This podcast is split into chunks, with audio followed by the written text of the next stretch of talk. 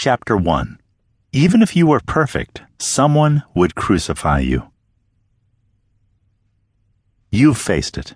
If you have one of those Twitter or Facebooks, you've faced it. If you are reading this in the future and Twitter and Facebook don't exist, you've still faced it. Whenever you future people picked out your first hoverboard or flying car, you faced it. If you own one point two one gigawatts and use it to go back in time and have a copy of this book, you faced it on your MySpace page. If you are a pastor or a teacher, you faced it. If you've ever cooked a meal for anyone other than yourself, you faced it. If you've tried a new haircut, gone to public school, had a kid, visited a place where there's a different accent, worn a fanny pack, or shown someone your high school yearbook, then you faced it. At some point in life, everyone is faced with negative comments from people. When negativity hits you, it hurts like a mother. The inspiration for this book came from a very hurtful place. I had preached a sermon on relationships, and someone didn't like it. In fact, this someone didn't like it so much that he, she, decided to write an anonymous letter.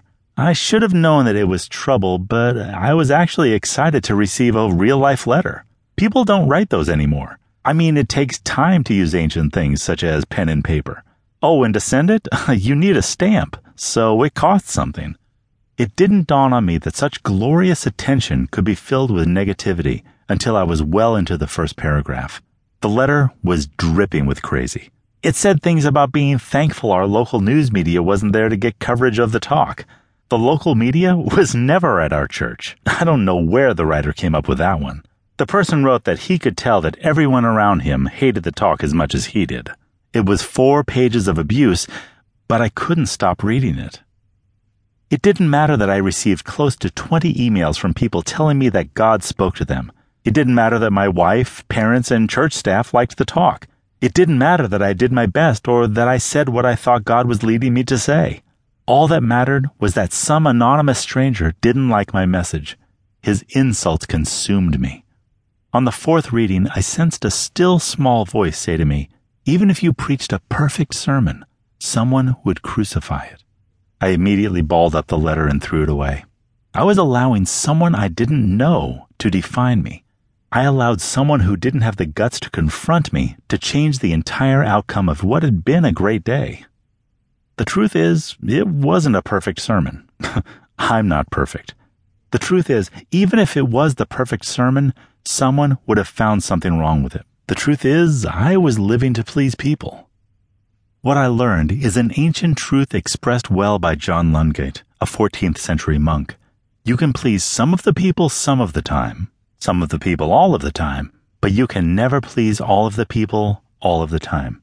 I can't please all people all the time, so I should instead live to please God. This is my story. I'm a recovering people pleaser. One of my greatest addictions in life is having people say nice things to me. I love it. However, when something doesn't go my way, it brutally destroys my self-worth. I'm thankful that God spoke louder than that voice in that anonymous letter. A new perspective. Since I heard that voice about crucifying sermons, I adapted that phrase to multiple areas of my life. Even if you were perfect, someone would crucify you. This phrase helps me to not be defined by the opinions of others. The only perfect person who ever lived is Jesus. He was without sin, yet humans found a way to have him brutally punished by one of the severest death penalties a government has ever issued. Mankind crucified a perfect Savior, and we've been verbally crucifying people ever since. Whether it's crucifying ourselves because we don't live up to the way other people might see us, or having our hard work crucified because someone doesn't like it. We face verbal crucifixion on a regular basis. At the end of the day, we must conclude that we can't please all people all of the time. We can only live our lives in a way that pleases God. Rick Warren once tweeted, "Even God can't please everyone. Only fools try to do what God can't." Ouch. This book is for my fellow people pleasers. Maybe that's not you. If not, then please pass this book on to someone who struggles with the pressure to please others. I wish that I didn't care so much about people's opinions. I wish I could be the guy who goes to the grocery store wearing a high school t-shirt, sweatpants, and a fanny pack. You know who I'm talking about. There seems to be one in every